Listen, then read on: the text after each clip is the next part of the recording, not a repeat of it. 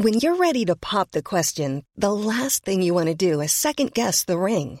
At BlueNile.com, you can design a one-of-a-kind ring with the ease and convenience of shopping online. Choose your diamond and setting. When you find the one, you'll get it delivered right to your door. Go to BlueNile.com and use promo code LISTEN to get $50 off your purchase of $500 or more. That's code LISTEN at BlueNile.com for $50 off your purchase. BlueNile.com, code LISTEN. This Week in League, Ben Barber holds auditions for degenerate alcoholic gamblers to join his epic Broncos. Even when we're on a budget, we still deserve nice things. Quince is a place to scoop up stunning high-end goods for 50 to 80% less than similar brands. They have buttery soft cashmere sweaters starting at $50, luxurious Italian leather bags, and so much more. Plus, Quince only works with factories that use safe, ethical, and responsible manufacturing. Get the high-end goods you'll love without the high price tag with Quince. Go to quince.com/style for free shipping and 365-day returns.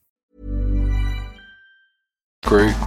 It's Blakely Christmases this weekend. We got not one, not two, not three, but 4 metres of Burgeye cock. No, Gary, no! No, Gary, no! No, Gary! Step away from the Twitter machine, Mr. Gullen. Plus, we preview all of the action for round 25 of the 2013 NRL season. All that and more this week in League.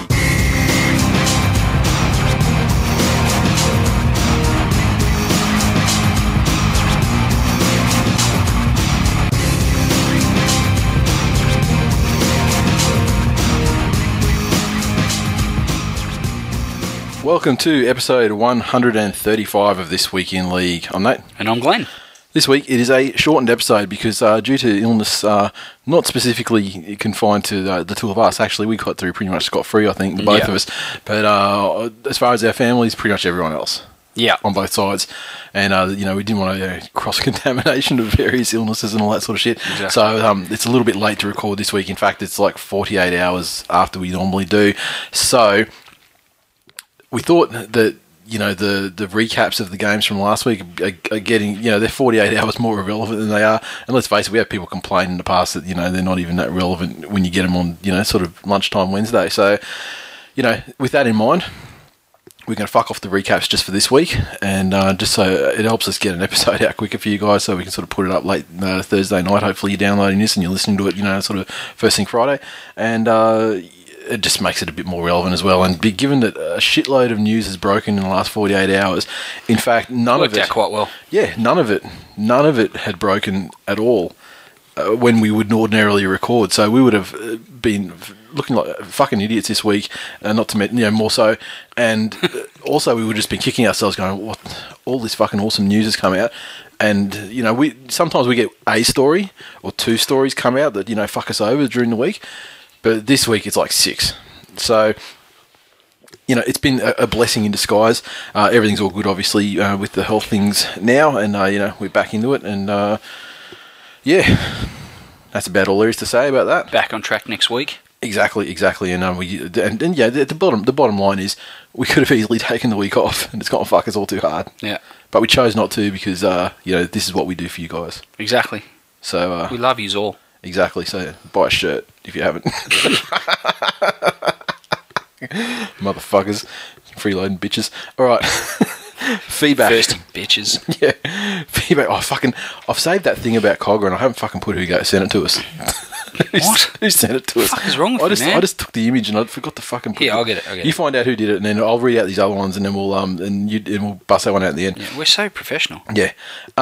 So the first one, I just wanted to give a shout out to Troy_79. We're not doing recaps this week, but after every single game, whoever the star player was for that game, he tweets something based on this template. I.e. Luke Brooks. Yeah, well, this, for example, yeah, the one I starred was Sean Johnson, but yeah, Luke Brooks would have been one as well. He said, for example, I bet the Broncos are ringing Luke Brooks' manager tonight to see if he has a sick father in Brisbane.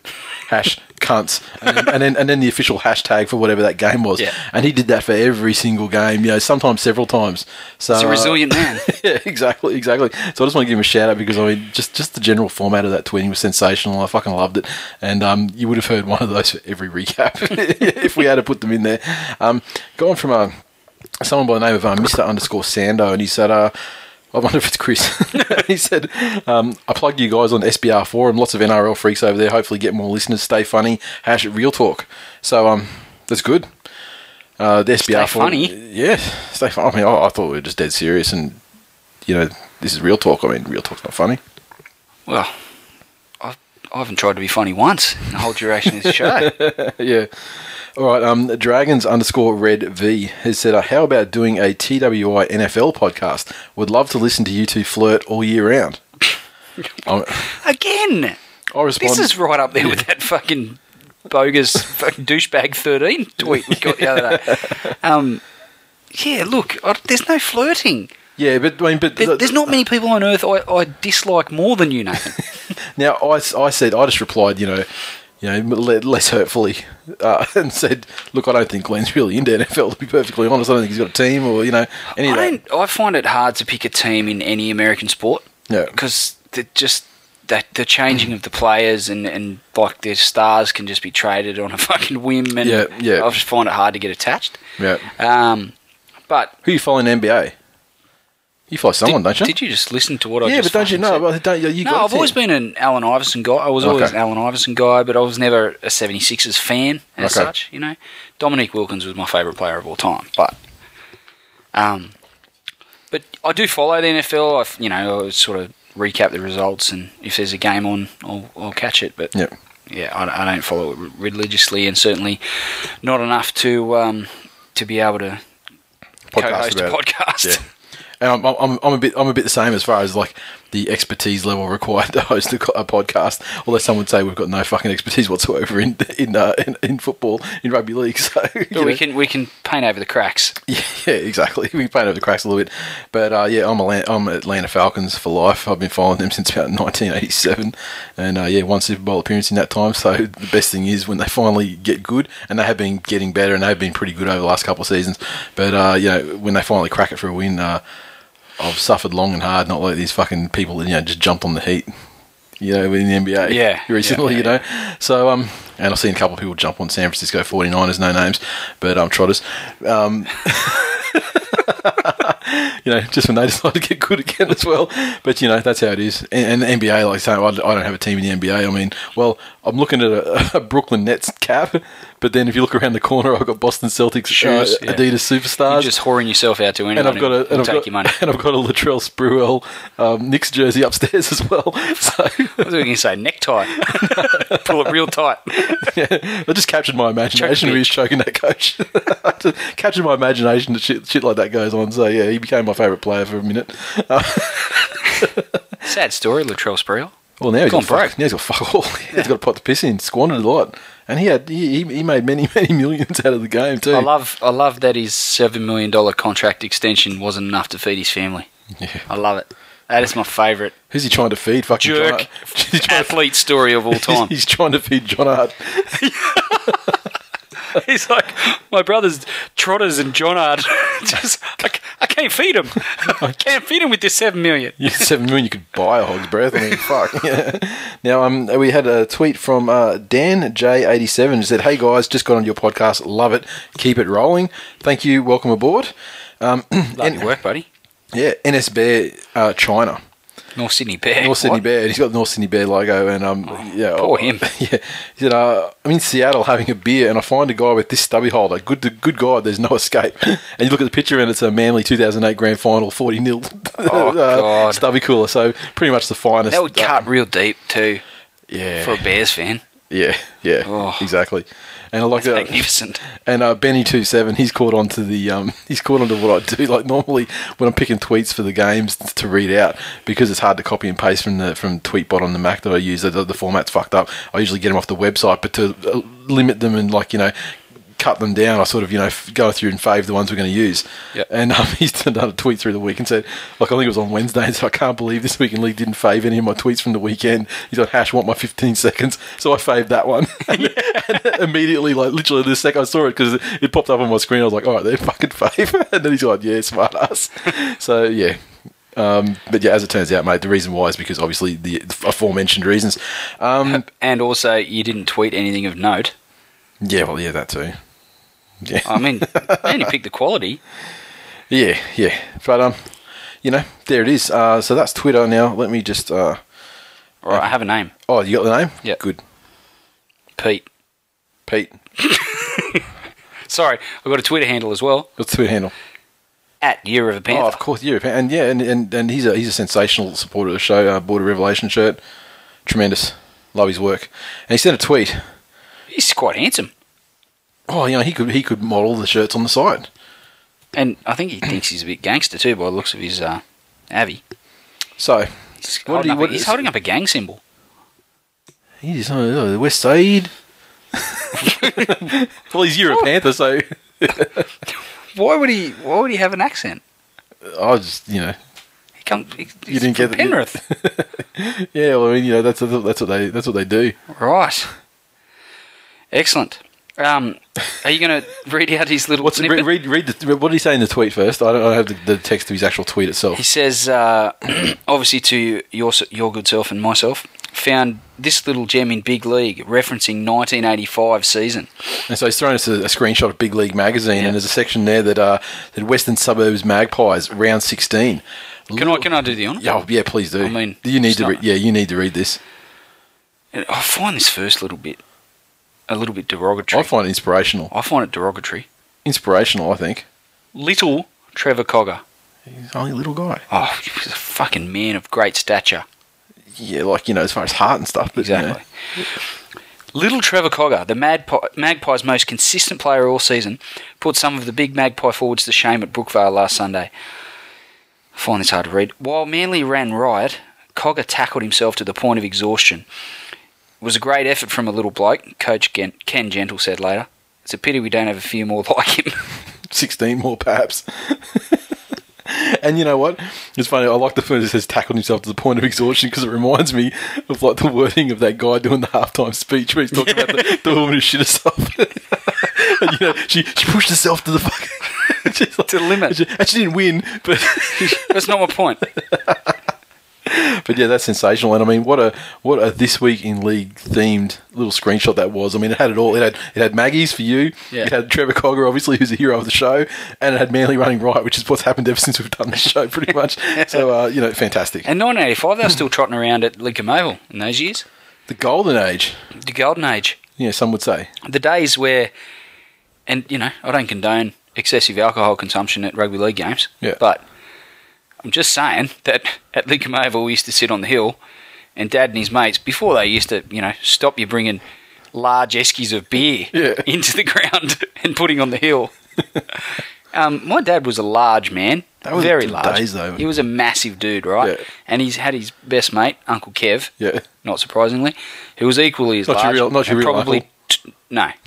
Probably 2 foot taller than Dad. Yeah. Massive man. And they had this fucking esky, which was about 5 foot long and 3 foot wide. So it's like 100 litres. It's like fucking chock full of Tui's old for Dad. Yeah. And, fuck, do I know what Uncle Kev used to drink? And, you know, the other boys would fucking be there on the hill. Yep. They'd take it out empty. Yeah, of course. Drive home.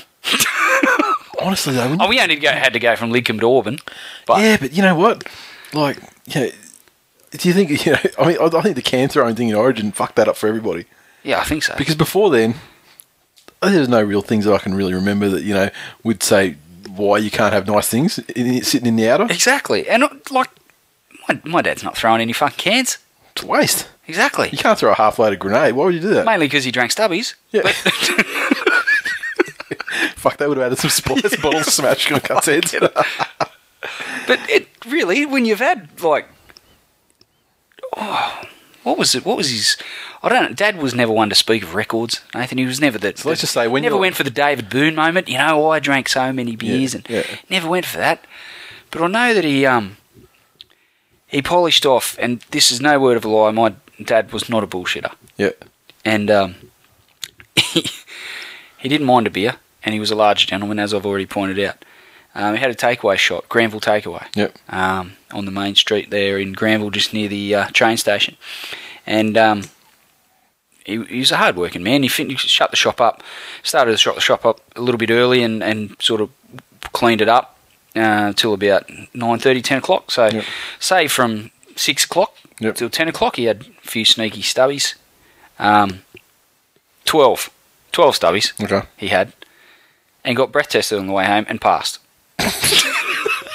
Fucking hell. That's not bad. How does one do that? That's defying some sort of fucking law of physics. I remember when we were about that many down, and it was before the game had even started. It was pretty much when we arrived at the 2011 grand final, we were about that many down. Yeah. I wasn't passing shit. I might have been passing out. That's about as close as I was going to passing anything. People who met us for that, the one and only time in that meet-up then, yeah, remember us being fucking spastic. Yeah. I just remember going, I've got to get as drunk as I can, as fast as I can, because these Manly cunts are fucking starting to piss me off. And I was like that too, except I just to make it even more enjoyable. And the funny thing is, the reason why I know that we must have come off pretty drunk at that day is because often people will be like, I'll say, oh, you're such and such on Twitter. Yeah, we met at the grand final. They're like, oh, you remember that? It's so true. Okay, Facebook. Gary Cox, who actually, it's funny. I don't even know if I should say it because I don't want to fucking invite everybody to do this, but yeah, he sent me a text today because, one of the requirements on the parcel post thing is, you've got to have a mobile number of the sender. So I've stuck my Moby on there. Got a text today. Got the Tigers in decline shirt. Thanks, mate. Whatever. And I'm like, oh, God, here we go. Now I'm going to start getting texts from cunts I don't know. That's awesome. Well, I do know. I've got a list there. I know who I sent stuff to, so I can narrow it down to 50. But he sent us on Facebook. He said, that Tuvi song is one of the best efforts ever. Thank you. Andrew Weeks messaged us on Facebook and said, so are you fuckers going to lay off the Central Coast Bears sometime soon? Get your own house in order. VB New South Wales Cup. #Tigers in decline 16. Mighty Bears 32. He's clinging to a result in reserve grade. Yeah. I just replied never or something like that. Like, come on, Central Coast. You might get the Central Coast Sharks soon, and that's probably more than you deserve, quite frankly. Now, Ian Saguna said, hi, fellas.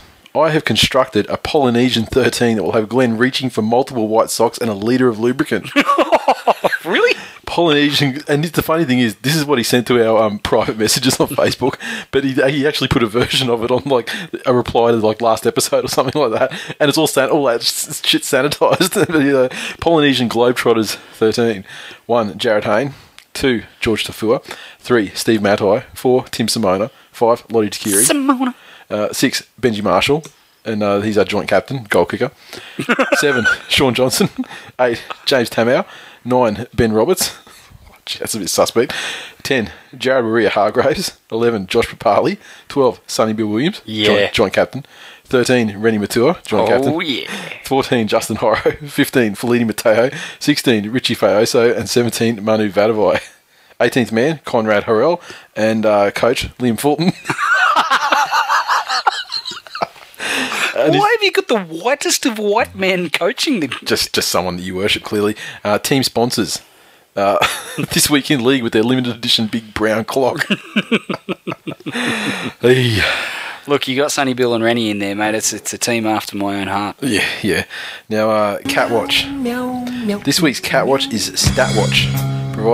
Proving that Jamie Soward is rugby league aids. This, of course, comes from Mr. Wars, who hosted the show on one or two occasions. Did you see his Facebook post about his anniversary? The anniversary. Oh, yeah, his anniversary of meeting his partner. Yeah. Did you see the one where he won that eating challenge? Got the fastest time that eating challenge at that pub or whatever, and they've actually disqualified it for some reason, saying the plate that was too small that it was served on. Fucking hell. But anyway. He's built like a pipe cleaner. I don't know how he wins any eating challenges. It's because he runs like a pipe cleaner with a beard. He runs marathons. And a massive set of nuts. He just burns it off. And anyway, he sent us a Catwatch, and he said, this week's Catwatch is Statwatch, proving Jamie Soward is rugby league aids. The London Broncos home crowd average for 2013, 2,213. That number's obviously taken from the Gold Coast Titans School of Counting People Good, as they've obviously been counting cups of warm beer, clouds, and dandruff as people. The London Broncos have won 1 of 8 games with Soward in the team. Without him this year, they won four and had 2 draws in 24 games. On the back of Jamie Soward's poor performances, the London Broncos are looking to end their ground share with Harlequins, effectively leaving them homeless next season and possibly even relegated or even folding as the Super League competition moves to a 12-team competition. In the month after Soward left Australia, July 2013, the Australian Bureau of Statistics reported that the unemployment rate dropped with the number of unemployed decreasing by 5,700 to 705,400. On the flip side, with Soward in the UK, Australia failed to win one Ashes test and I got a stubborn yeast infection. Soward is the same height as Jason Alexander, aka George Costanza from Seinfeld. The murder count in UK in the 61 days leading up to Soward's arrival was 28 people, or 2.1 people a day. Over the following 61 days while he's been in the country, the murder rate actually dropped, with 29 people being killed, which is 2.17 people a day. Well, actually, it was 2.1 before, so it actually has gone up, hasn't it? I really thought the young London Broncos fans might have gone a bit stabby. There's still time. That's Catwatch for this week. Fucking random dude, man. He's very fucking random. Now, finally, on the feedback side of things, I was teasing this earlier in the week because I was like, we got an email, and it was a very nasty, hurtful email, I thought. No, it was ridiculous. It was an attempt of trolling, and people try and make themselves famous all the time by saying shit on the show to get their name read out. So the person's not getting their name read out at all. Yeah, so you fuck that, you cum stain. Now, we will read the email out, though, for your guys' entertainment, though. Hey, guys. I'm a new listener to the show. I'm not the type to complain usually, but I was disgusted by last week's episode. One, you're shit fans, both of you. It's fucking ridiculous that you both aren't travelling to your team's home games every week. I make the trip down from Sydney to Sydney from Tweed Heads every home game. How can you give shit to the crowd numbers when you don't even watch your fucking teams play? Two, your analysis is amateur at best and not even original. Seriously, I heard Matty Johns give basically the same rundown of the games as you. The fact that you call yourselves the host of the best rugby podcast in the world is fucking ridiculous. Get your own material. If you want some advice on how yous can improve / get me on as a host, just drop me a line. And the person's name. Well, let's know this just before your reaction. I know. Whoa there. Now, point number one. Let's go the shit fans one first, Glenn. Please. Really? I just want to say, like, a cursory internet search of the guy's very unique name indicated that, one... he's very unattractive. He looks like Paul Giamatti if Paul Giamatti fell out of the ugly tree and fucking hit every branch on the way down. That's for starters. But, ugly people can get laid, but, And they do, all the time, Nathan. You've had two kids. Exactly. But, this guy, ain't reproducing. I'm just saying that if I was going to travel to Sydney, yeah, or thereabouts, for every fucking home game for the Tigers. Every game, period. Every game? No. Every home game, okay. So... it's just not really feasibly possible for me. I do invest in how many fucking jerseys have I got this year? Membership. I have been to numerous games over the last few seasons. You invest how many hours into doing rugby league fucking podcast? Not to mention the stuff that comes with making a pretty good living, working hard at a fucking real job, and raising kids. Yeah, difficult. Difficult to get to every game. Now, I find it doubtful that someone that works, currently at a call centre would, would it be economically? Clearly, they're not, paying off property or anything like that. Maybe we just get him on the show like he wants. Give him a crack. Maybe, but I'd just like to say, I just don't understand how someone who, a former 3IC, not one, not two, but third in charge at an EB Games, and you know what? I was interested in EB Games. I was interested in what would a third in charge at an EB Games do. So I went down to the local one the other day, just stood out the front just to observe these fuckers in their natural environment, see what happened. And they weren't serving customers, I can guarantee you that. And you know what the 3IC at EB Games does? They basically fucking clean the jizz off the fucking glass panel protecting the fucking limited edition action figures. That's it. Pretty much. It is a very important job. You don't want your view of the action figures to be, clouded. Through a stained glass window. But mate, nice attempt at trolling us. But, I mean... Oh, sorry, the other thing, the Matty Johns thing as well. I actually never watched that show because, I do more than one podcast a week. Plus, I actually work a real job, my own business, and two kids. So, I don't have time to watch. I don't even watch the fucking Footy Show. I don't watch... All I watch... is the games of football on the weekend. The other, the ancillary programming that goes around rugby league can get fucked because, I mean, quite frankly, I don't have the time to watch fucking footy shows Monday, Tuesday, Wednesday, Thursday, Friday, Saturday, Sunday. Of Sterlo or NRL 360 or Matty Johns' show. I've not watched the whole episode. It might be on sometimes as I'm sort of flicking about the house or running around after Jackson or whatever. To say that, you know, we're copping the same rundown as Matty Johns. Come on, son. So anyway, how many times to continue on that question though? Yeah. After Monday Night Football this week, I left the TV on while Matty Johns was on, and guess what was on there? Don't know. I didn't watch it. Nothing that we do, but they did have Brian Fletcher on there doing like a, I'm doing air quotes right now that you can't see, funny joke. Yep. I can't even remember what it was. Was it hilarious? Oh, it was fucking disgraceful. It was when footballers do funny. It was terrible. It was as unfunny as this gentleman's fucking ginger head is unsightly. Look, he's had a crack. He's had a real effort at trolling us and trying to get on the show.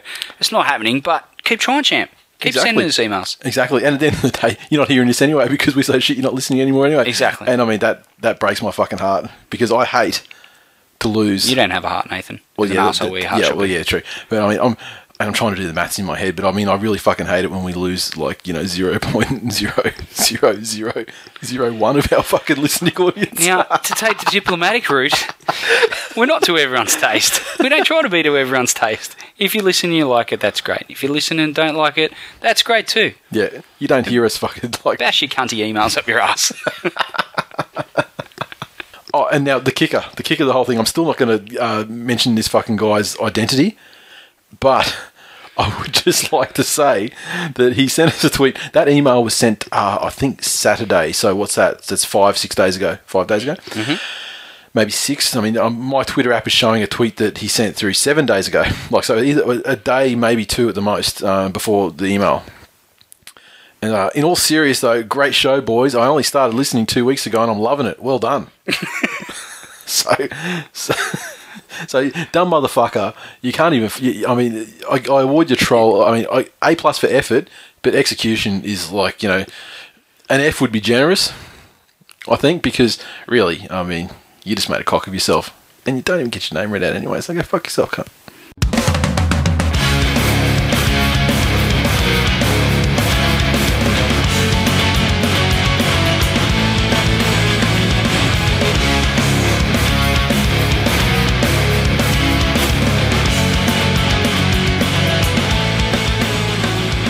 News time, and this week, because we're pressed, fuck it, no clock, can't be fucked, let's just get into it.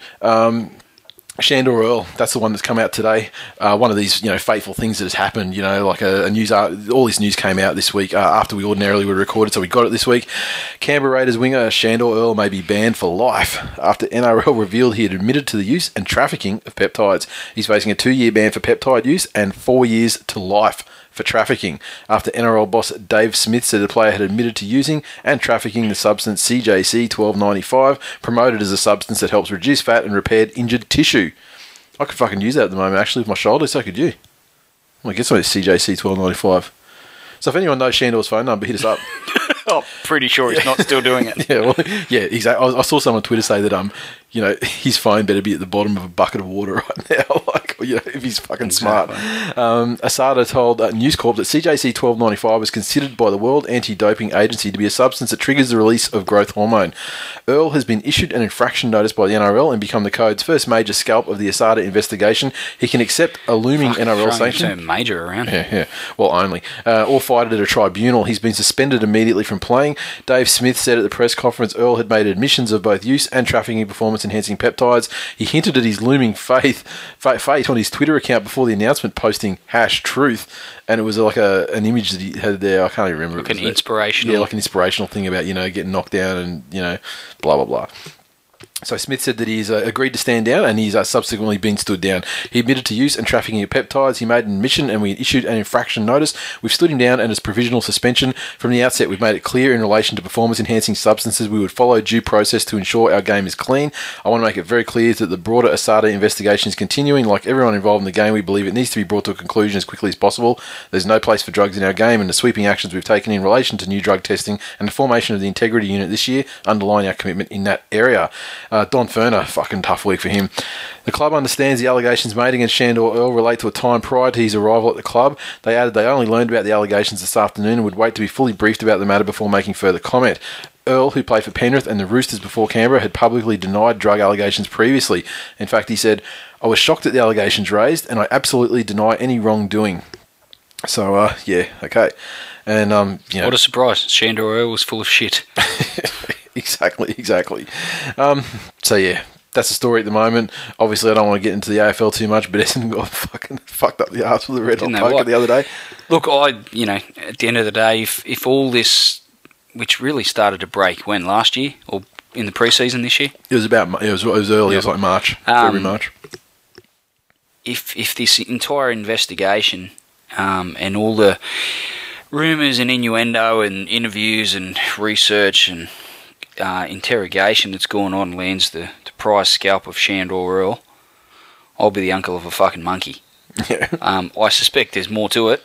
And the key point in the allegations raised against Shandor is he's been done for trafficking, which means the drugs have gone through him to someone else.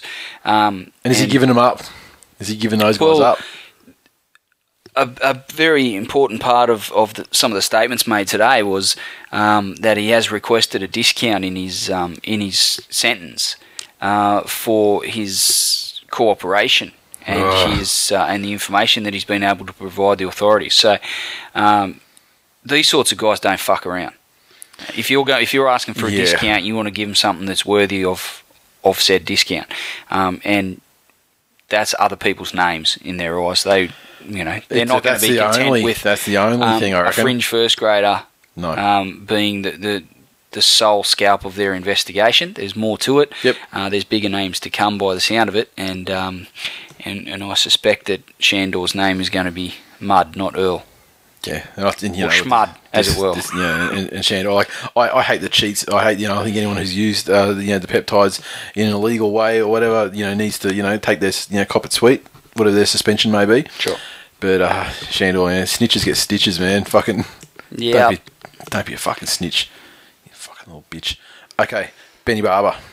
The Broncos have secured Ben Barber in what was probably the worst kept, it wasn't really a secret, but it was clearly always going to happen. The way the news was being leaked was obviously leading only to one place, and that was Ben Barber signing with the Broncos. It's like a hooker with herpes. I haven't got no herpes. You got herpes. Look at those scabs. What do you call them? That's just my personal experience. You're reliving some shit right now. It's a shame. She's trying to deny it. She was all Bulldogs. So couldn't deny it. There is a transfer fee, $300,000 once-off transfer fee to the Bulldogs, which is not it's not a massive amount of money, to be honest. He signed a 3-year deal with the Broncos though, and it allows him, of course, to live closer to his family in Brisbane, which is the whole crux of the matter, being released on compassionate grounds and all that sort of thing. So the deal, Brisbane have been prevented from paying Barber more than he would have earned over the final 2 years of his broken contract with Canterbury, which I think is a very good thing. Excellent idea. It's understood he was going to earn about $400,000 a season, but that is likely be boosted by a string of third deals from Queensland-based businesses. So I wonder, does that mean that the contract conditions that Brisbane themselves can only pay him what they would have got at the Doggies, but they can bring in third-party massive shit? Because that's the case, they're just circumventing it. Possibly. Which would be bullshit. I mean, if he was actually restricted... Bulldogs he would have had, plenty of third-party deals going on at the Bulldogs, given his standing in the game. Yeah, but he was due for an upgrade at the Bulldogs, and he wasn't apparently on a great deal of money, and he was due for, the upgrade was coming, and then he was going to get into the stratosphere. At the end of the day, if it's within the rules, you can't really argue with it. Yeah, exactly. And Raylan Cartz also said that there were many complicated elements that needed to be considered around Ben's request for a release, and we're pleased to have achieved a result that leaves everyone comfortable with the outcome. While we've worked extremely hard with Ben, with his football and his personal life, we accept both of those things will be better if he's with family. And Barber's like, Greenberg and Hazlitt, saved my footy career and saved my life, all this sort of stuff. Yeah, way to show gratitude, motherfucker.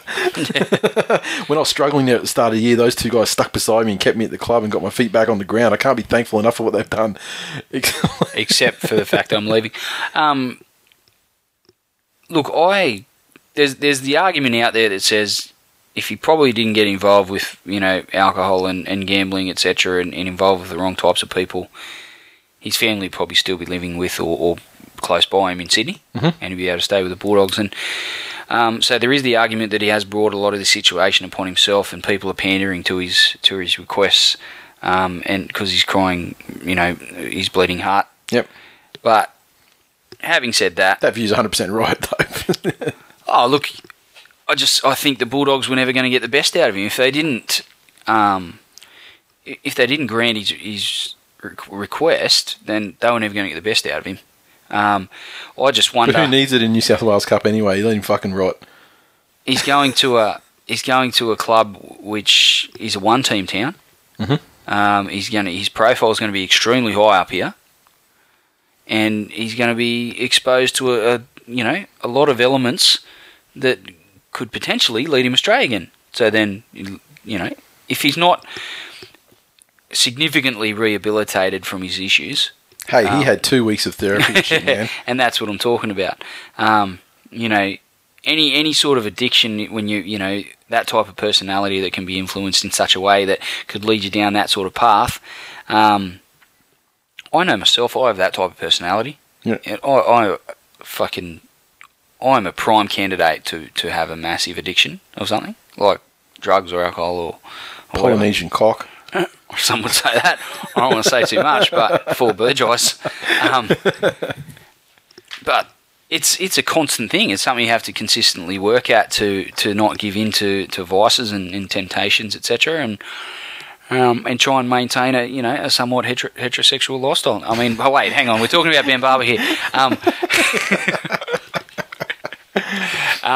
So I just think that a lot of those elements are going to be only amplified in Brisbane rather than in Sydney, where there's a lot of footballers down there and etc. So his profile up here may lead to those sort of temptations raising their head again, and hopefully he has learned enough from his previous experiences where he can go down a different path and rebuild his family life and be a good father to his kids, which is obviously what he's trying to be. And I commend him for that. If he's seen the error of his ways and wants to be a better father, and I don't know what the chances of resurrection of the relationship is. I'm not privy to that information, but if all that he can salvage out of it is being a better father to his kids, then you can't really begrudge a man that. No, believe when I see it. Quite frankly. You're so harsh. He got himself. I've got no sympathy for fucking people that, put themselves in situations. You make your bed, fucking deal with it, but don't expect sympathy for it. Fight your fucking way out of it, impress the world and, let them see what a great fucking comeback story you are, but, don't fucking expect me to cry for you while you're fucking on the rebuilding path. Fair enough. You did it, man. Fuck. It was not me. I'm still living that heterosexual lifestyle. The person that's put in a fuck position here is Josh Hoffman. He's been going through negotiations to extend his stay in Brisbane. He's put him on hold though because he had a meeting with Anthony Griffin on Wednesday, and on Tuesday to basically tell him that Barber was going to be coming. Griffin met Hoffman to tell him that, and he said that he made it clear that Barber's signing was entirely fortuitous and didn't reflect a lack of faith in Hoffman. But Hoffman apparently left the meeting fuming, later telling a teammate he's now resigned to weighing up his future. Rightly so too. Which you can sort of understand. It does put him in a pretty ordinary position, and he's been playing his guts out. He's both the best fullback and the best winger in the club. Yeah, I think that it's actually I only just had this thought just now, so I haven't put it through the fucking ringer to test it. But I dare say he may be one of the most mistreated Broncos players of all time by the club. Yeah, hard to say. I haven't got any names to Yeah, I mean, you think about it, you know, he got fucked over, stuck out to the wing and had to watch Corey Norman make a clusterfuck as their season went down the fucking, like the Hindenburg. Then he gets moved back to fullback, finally. Their form turns around, obviously on the back of him, and I mean, his returns from kicks and stuff like that have been sensational. And defence and, stuff like that. Exactly. And now... yeah, we appreciate what you've done. Now, fuck off to the wing. Have you met Ben Barber? Yeah, Ben Barber. You've obviously, you seem to be squeaky clean, Josh. You haven't really read your name in the papers except for what you've done, your D's in the football field. But, he's this degenerate that's going to take your spot. Merry fucking Christmas. So, yeah. I actually feel for him, and I can't say I've ever felt anything for a Broncos player in my life. I wonder if he'll rock up at the Cowboys. It's possible. He'll be custom-made to replace Matty Johns. Desperate for a fullback. Yeah, I agree. And, maybe they wouldn't mistreat him because, let's face it, I mean, they treat fucking wife-beating cocksuckers like kings. They've taken on some cunts. Yeah, exactly. So what are they going to do with the guy that's fucking got no baggage other than a burning desire to fuck the Broncos every time he takes the field against them? I don't even answer that question. Yeah, exactly. It's not within the Cowboys' makeup. It's going to be a whole new frontier for them. Yep, exactly. But yeah, so I hope he does leave the Broncos. They don't deserve a player like that. Fuck them. It's harsh. And speaking of players, people who don't deserve shit, Blake Ferguson. The Raiders, they finally stood him down because he's been no-showing. I mean, last two games, he's not been watching the team. However, he hasn't been selected either, but he hasn't been injured either. And they could have used him in the game, the Manly game on the weekend. But it's come out now that he's made himself available. He just hasn't been selected. So Juniorman's must be acting on instructions or requests from the playing group that they were sick of Ferner, bending over to accommodate this guy for fuck up after fuck up, and they took a stand and they didn't want him in the side. Definitely to the detriment of their performances and perhaps finals aspirations. Sure. So he's been stood down now because he's been actually, he's been eating schnitzels or the pub food he loves so much, interstate while the team's been playing. So they've stood him down and they've found him now, but he's been missing training. They had trouble making contact with him, and so they said, we've been left with little choice but to stand Blake down from all playing and training duties until we find out why he's missed scheduled training commitments and why he's been drinking while injured, which is a clear breach of the club's rules. He's begging to get sacked, is what he's doing. Exactly. I dare say he is. He's definitely played his last game for the Raiders. Where he ends up, though, who knows? Because at this point, with the rules he's breaking, given what he's got pending, the charges, and what he did to actually get suspended and almost deregistered in the first place, I think he's looking at deregistration at this stage. And isn't it funny that his advisor, Anthony Mundine, this is exactly what happens anytime Mundine advises someone. They just go fucking mental and get sacked out of their team. Well, I don't know if Sonny Bill got sacked, did he? Just walked out. But I mean, but he also, had a monumental media AWOL frenzy. Yeah, AWOL to start with. Massively fucked over his club, fucked off overseas, And don't forget, Solomon Hamono was knocking around with Mundine as well back in the day. When dude's just a cancer to football players. He should stay well fuck away, whether he's their uncle or not. Look, Blake Ferguson, tremendous talent. Mm-hmm. There's no doubt about it. But on the flip side of that tremendous talent is a complete and utter fucking douchebag. Oh, worst of the worst. I'm running out of fucking expletives to describe this guy. Imagine if you were related to someone that had some absolutely amazing God-given talents as a football player, or in anything really. Yep. And then every other week there's a fucking, he's tried to pick a girl up like a bowling ball. He's got done for driving unlicensed and speeding. Yeah. He's been drunk whilst on the roof. He clearly states in his contract that he's not allowed to be drunk whilst injured. And he was up on a roof taking photos, so he was completely flouting the rules. Yeah. Not showing up to training. Again, drunk whilst injured.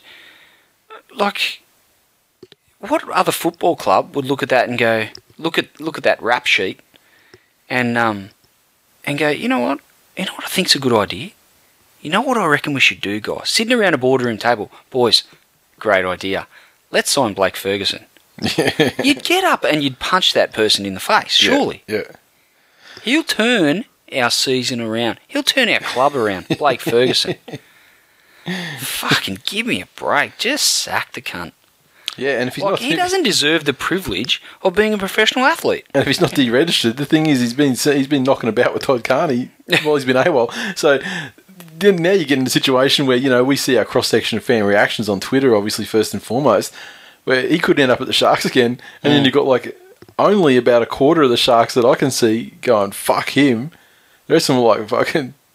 that becomes so shit off with Ben Pomeroy in their side. They just want to swap him out with a dude that left them and on the way out said, oh yeah, I'm fucking off. Fuck you guys. Yeah, P.S. I'm going to a place where I've got a chance of winning a grand final. Fuck off. Yeah. I don't fucking get it. If the NRL Commission has any fucking balls about it, they'll say that's not the type of athlete we want representing our code, and you can go ply your trade in French rugby union / fucking, I don't know, boxing, drawing with crayons. Exactly. Fuck off. Penrith Panthers, they've changed their logo. They had a bit of a fan forum, I think it was last night, and they've taken the Penrith off the logo. It's just the Panthers now. They don't want people to know where they're from. It's going to be used for next season, and Phil Gould, the Gussie, gave him a preview on the Wednesday night thing, and we've seen it. It's, you know, it's got like a panther and Panthers written underneath it in a really fucking weird... If it's the one we've seen going around on Twitter is the actual thing, the way that the Panthers itself is written, the font and everything, it looks fucking shithouse. I'm not even a massive fan of the pose and the panther either. I think the old Chocolate Soldiers panther was better than that one. Yep. And I didn't really have a great deal of issue with their existing logo. No. A little bit cartoonish, but quite frankly, I think this one looks more cartoonish. Taking the region off there, I think they're just preparing themselves to an inevitable move to Perth as part of the 5-year plan. Well, they're probably preparing for the Jamie Soward apocalypse. They talk about owning the West and everything, so you know, fuck off to Perth and you can own the whole fucking West. Clearly, once Jamie Soward starts trotting around for him, doing his fancy dance. Mm-hmm.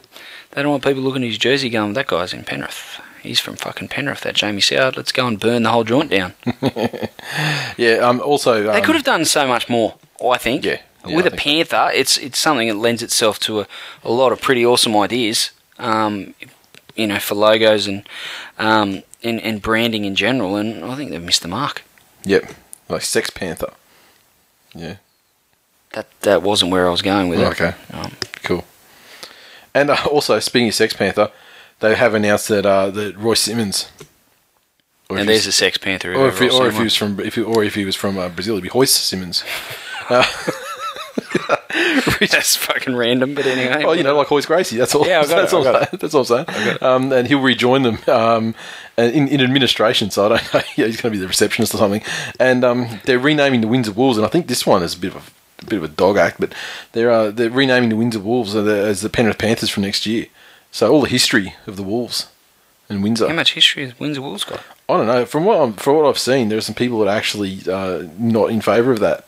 And so, you know, so I've seen it on Twitter. So, you know, maybe someone who knows if they own the club and do whatever the fuck they want. Yeah. And finally, Cleary has got a contract extension as well, and he's going to be staying on until 2016. They've made steady progress, Penrith. I think you know, by the time their season's over and they look at what they've achieved this year, given the, you know, the changes in roster, etc., they've had, I think they'll be probably may have, given some of their results at the back end of season, might have thought that they might have achieved a little bit more.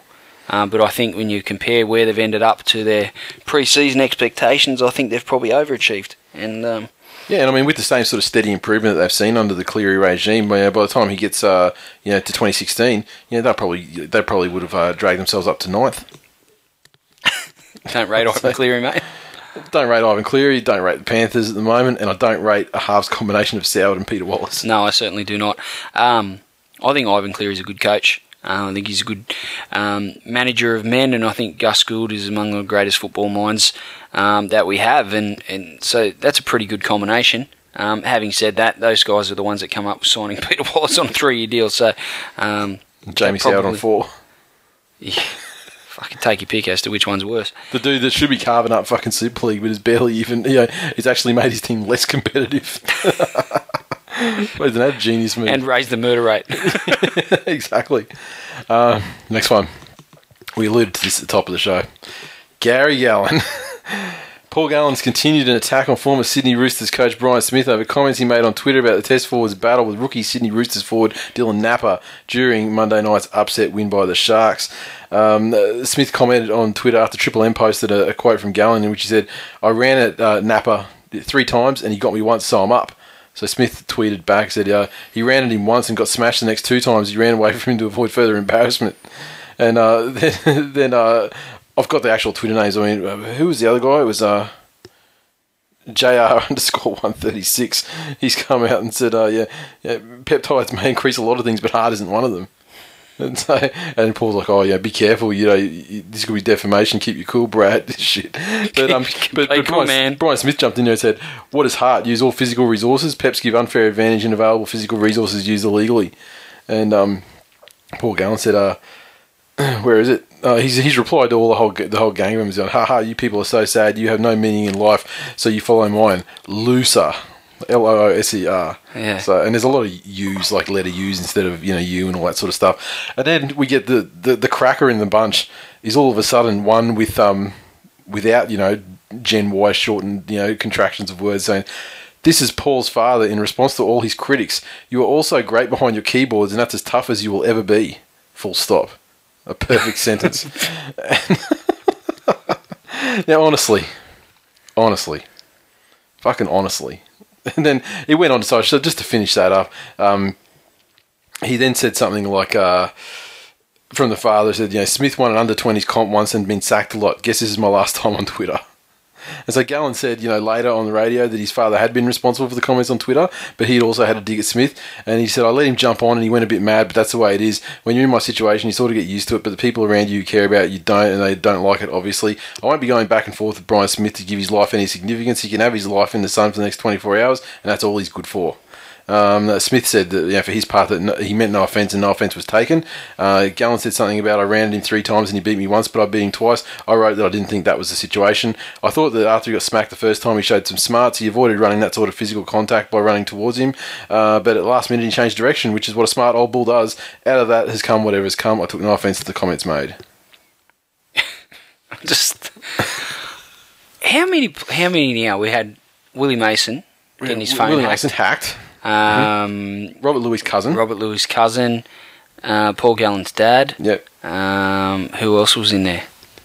Oh, we had other ones like James Tamou. Yeah, James Tamou, and we had phone got stolen. Yeah. And then we had, you know, George Burgess leaking stuff. Yeah, but he never took it. You know, never said anything about responsibility. No, he just did himself. Yeah, he never diverted responsibility. Look at my massive dick. Yeah. Whatever. This isn't my dad's account. This is my own dick. It's not dad's dick. It's my dick. It's not my cousin's dick. And then we had David Warner, but it was like, yeah, dick enough. Yeah. Then we had David Warner's brother. Yeah, tweeting shit.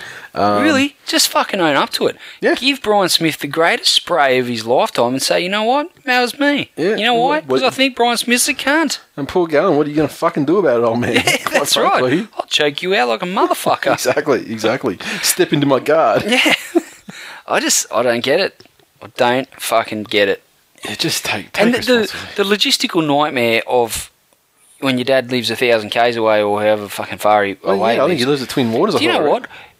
If I was famous for whatever reason, and if my dad was still alive, there's a lot of ifs. This is a pure hypothetical. Yeah. There's a lot of shit that's never going to fucking happen. Yeah. One, I'm never going to be famous. Two, dad's dead. Yeah. But if those things were turned around, and indeed I was famous and dad was still alive, drinking till he's old on the hill at Leucombe Oval, when there's no more games. By the dozens? By himself, with his mates. But you know what he wouldn't be doing? Wouldn't be fucking getting onto my Twitter account, let me tell you. He'd be like, for starters, Twitter, what's that shit? What are you, a 12-year-old girl? Yeah, exactly. That's the sort of dumb shit my dad would say. Yeah. Because he had a habit of saying dumb shit. Yeah. But what, you want to send love letters to those One Direction puffs? Yeah. Something like that. That's it. Yeah. What do you... well, his Twitter, is that like twerking? Heard about twerking? That's the sort of dumb shit he would say. Yeah, yeah. If you said something derogatory about me to my dad's face, sending pictures of your dick, you know, are you sexting with George Burgess? No, yeah. Actually, Dad, yeah, that is quite true. Not in this point in time, Dad. I have done it before, but... Yeah, that part, yeah, there is a bit of truth. There is an element of truth to that one, Dad. I fucking knew that Birdo was right, and I was talking to him at the Melton, having a beer with him, quiet beer. Fucking Birdo was right all along. He said, you're gay. Shut up, Dad, boy. Hang on, wait. It's just morphed into my own head. Yeah, he's not running my Twitter account. This is the thing. I know that, you know, we're both probably, you know, slightly older than Galen, but let's say same ballpark, and our fathers would therefore be, you know, same vintage-ish. Mm. And I know that if I gave my father, here's my login details for Twitter, go nuts, he wouldn't even know where to fucking start. No, exactly. He didn't log in the first place. And so I'm going to give him a tutorial on how to log into Twitter under my account for to what end. So one day, when Brian Smith slags me... He can be a convenient fucking scapegoat for tweeting shit, some unknown truths, you know, some home truths to Brian Smith on my behalf. Anyway, fucking bullshit. Paul Gallen spent a lot of time with Greg Bird. I'm just saying, there might have been a phone call. Dad, some shit's gone down. I'm going to tell Twitter that you did it. Now, you know, an inspiration to yourself. Old Waddy Holmwood. Looking like he's going to get an arrest warrant put out against him because he's failed to show up in court to be sentenced. Really? Yeah. Good morning clothes to wear. Yeah, he pleaded guilty last month to entering a playing field without authorisation and willful and obscene exposure in a public place. But the 33-year-old failed to show up to his sentencing at Burwood Local Court on Thursday and now faces arrest. His solicitor said that Mr. Holmwood hasn't made himself available today. I seek to withdraw the matter from the list today. With Mr. Holmwood already on 2 good behaviour bonds in relation to similar offences, it's likely that Burwood Magistrate Chris Longley will issue a warrant for his arrest to ensure he attends court over the next few days. So there you go. And yeah, it was only after they got him back to the station after the Origin that they recognised he was the same offender who streaked at an NRL finals game involving West Tigers and the Warriors in 2011 that the police determined who he was. That's why we lost. Waddy. Waddy or Lottie? Hang on, Waddy. I can't remember. Yeah, what was it? I think the reason why you lost that game, it was something to do with Lottie and drop ball, or was it Waddy and balls out? Or fuck, it's so confusing. It's so long ago, I forget. You know that there's a photo there that we were looking at earlier, and it's got him, and he's just the way his face looks and his hand, the way his hands are positioned, and he's got one leg up. Yeah. Do you know those Looney Tunes cartoons where Daffy Duck goes all stupid? He's like, hoo, hoo, hoo, hoo, hoo, hoo, hoo. That's the voice that I hear in my head when I look at that photo. And I could just imagine him laughing like that as he's running across the field being chased by security guards. Every time I see that photo, I think of the one when they photoshopped your head onto it. I've conveniently forgotten. Yeah, okay, the next one. Manly winger Jorge Tafua has been suspended for the final 2 games of the NRL regular season after pleading guilty to assaulting a police officer on the Gold Coast last October. Working in conjunction with the NRL, the Sea Eagles took action after Tafua changed his plea in relation to allegations he spat at a police officer outside a Surfers Paradise nightclub in the early hours of October 19 last year. So, after careful deliberation and a recent changing of legal firms, Jorge has chosen to plead guilty, but with strong mitigating circumstances, a statement put out by the Sea Eagles read. At the time of the incident, the club took no official sanction as the matter was under due investigative process, and Jorge had not offered any plea, but after the latest consultation with his legal representative and the NRL resulting in a guilty plea, the club believes it's now appropriate to make an announcement. So, I think, you know, I wonder what sort of element of resting there is there. I mean, given the fact that we're pretty much guaranteed to make the top 4 now, we're guaranteed that we won't get further than third, but we shouldn't, you know, drop lower than 4th either. So at the end of the day, it's going to be east or south, who knows? And those guys are kind of dueling out for the minor premiership at the moment. So you can't really jostle for position to get one or the other because that's not decided yet. So how long has it been stood down for? 2. Last 2 matches. Yeah, right. So back for finals. Convenient. Very. Pretty, I mean... It seems his, what's the word I'm looking for? His persona, at least as it's been portrayed so far by the club and certainly over social media by himself. Yeah. It doesn't sound like his guy. No, exactly. I think they do say that, you know, since the incident, he's shown unconditional remorse and regret and vowed to learn from such a setback and all that sort of thing. So I think he might have been... Yeah, you know, which you would expect. I think he might have been, I imagine he would have been pickled. Fucking chops. Exactly. The police have probably said something that's angered him and... Well, the police probably tried to Rodney King him and he's just, you know... fucking hell. I mean, it's not his go. It's not his guy. But the other thing is I just want to say is that... I mean, hoiking land oysters at police officers is not an advisable... No. Fucking No, I would agree. But Tuvi also admitted on Wednesday that there was already doubt over his availability for Saturday night's encounter against Melbourne because he was struggling with a cork. So it's even better. Have a just relax, man. I mean, admittedly, it's not like he's not being punished. So, he's losing match payments and stuff, so he's losing income, for that period. Poor him.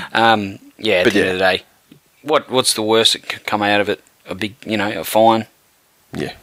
And he'll be back playing first grade in the finals. So yeah, he'll be back for sure. Yeah, exactly. I don't condone his behaviour by any stretch. No, I don't either. Whether he's a professional athlete or just an everyday Joe Blow, that's pretty fucking ordinary. I think spitting on people in general, not even police, I don't think I'd spit on a Souths fan, to be honest. You did tend to spit on people when you get excited, just because of overproductive saliva gland. But that's my diagnosis. It's like, oh, Glenn, it's like 2011 Grand Final. I can't fucking believe he won. Get that in your face. That never happened, did it? You were so drunk you wouldn't remember. No, you're right. It was raining too, it just washed straight off. Just like one of those guys just slid straight off your head. Okay, Graham Annesley, Sports Minister in New South Wales, Graham Annesley, and of course, obviously, former referee, has announced he's quitting politics to become the chief of the Gold Coast Titans. He told Parliament there were many aspects of politics he did not care for, and he's always felt more at home as a sports administrator. I believe I've been a good minister, but equally, I'm only too happy to admit I don't believe myself to be a very good politician. He said he was sorry for letting down the Premier, his colleagues and constituents, but down by leaving halfway through a term and sparking a by-election for his seat in Miranda. I obviously acknowledge the magnitude of my decision and accept I'm letting a lot of people down. Barry O'Farrell said there's no need to apologise. Frankly, I couldn't have asked for a better sports minister. Obviously, I'm disappointed that we're losing him, not only as a colleague, a friend and member of Parliament, but as someone who thought through his portfolio was making a real difference to this state. So he got in as MP for Miranda when the Coalition won the 2011 state election.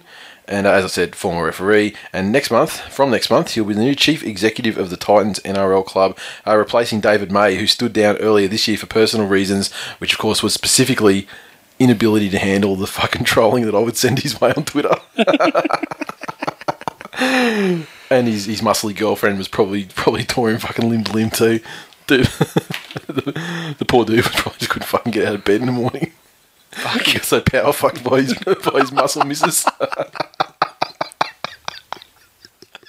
It's like, put penis in here and just like spin him around like a fucking fan. So another story. Did you hear the one about Bo knows? Bo knows how to get knocked the fuck out on Monday Night Football. We're not doing the recaps of the game, but I thought it was really interesting that stories come out since the game that the Sydney Roosters were out to get Bo Ryan because of his ongoing Sonny Bill Williams gags.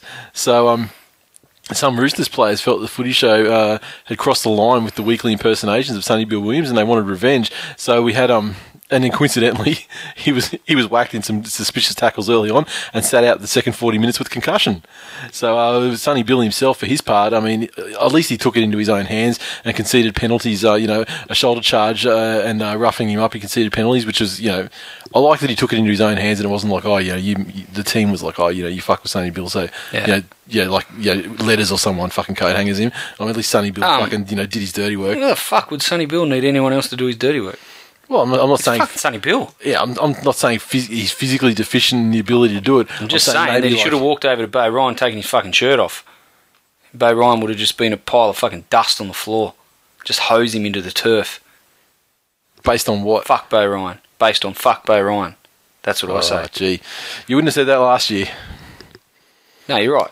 He doesn't play for Tigers anymore. So fuck Bo Ryan. So you go. I thought it was interesting that that they put a hit out based on his because quite frankly, I've been wanting someone to do it since day one because he's not fucking funny. So I know it's going to offend some little fan. Slide off their seats at the thought of a fucking Bo Ryan skit on the Footy Show. Oh my god, he's so funny. He went down to Wollongong and did shit, said stuff to Dragons fans. Yeah, fucking good. That's hilarious. Good one. I like most things on the Footy Show, and I choose not to watch the Footy Show because of this very reason. I just think things run their course and then they continue trotting them out, in some cases for 20 years. Mm-hmm. The same jokes, the same, vein of humour and, mm-hmm. Yep. It's easy for me to say that. We do the same thing on the show every week, but whatever. Yeah, exactly. We've only been doing it for 4 years, so go fuck yourself. Exactly right. We've got 16 more years of this shit. Exactly. Before you bitches can feel entitled to complain about it. Look, I think some of his earlier stuff was okay on the Footy Show. I just think a lot of it now is probably a little bit forced, and just snippets that I see from time to time. I can't remember the last time I actually watched a Footy Show, but. Yeah, I watch it probably once every 3 months, and I'm sort of like from the perspective of, I'll have to watch it because I can't. How can I bitch about it and say it's this when I don't? If I haven't seen it in a while. So then I watch it, and you get like 20 minutes and go, "Wow, this is exactly the fucking same as last time, as the time before, as the time before, as the time before." Having said that, the Benji skit was fucking gold. I think that was his finest work, and that Lilyfield rectangle thing, that was pretty good. Other than that, just think it's a little bit forced nowadays, but. That's just my opinion. I think I'm fucking hilarious, so what the fuck do I know? Yeah, mate, you are. Don't worry about that. Finally, in the bumper news section, suspensions. And it's the Cade Snowden situation. He's gone for the season. He got a 7-match ban for the shoulder charge, which broke the jaw of Ray Thompson. He pleaded guilty to a Grade 4 shoulder charge for the incident in his side's 26-6 loss to the Cowboys in Townsville on Saturday night. It carried a base penalty of 650 points, plus loading for prize and carryover points from his 2-match suspension for kneeing his Panthers opponent in round 19. Frank Pritchard, he got a 2-week ban for a Grade 2 shoulder charge on Bryson Goodwin in the Bulldogs' loss on Friday night to the Rabbits. He'll be sidelined till the first week of the finals. And Ben Pomeroy, he got away with a dangerous throw on RTS in his side's win on Monday night. So what I've been seeing online is, first I saw people saying, okay, should he have been sent off? That's the first question.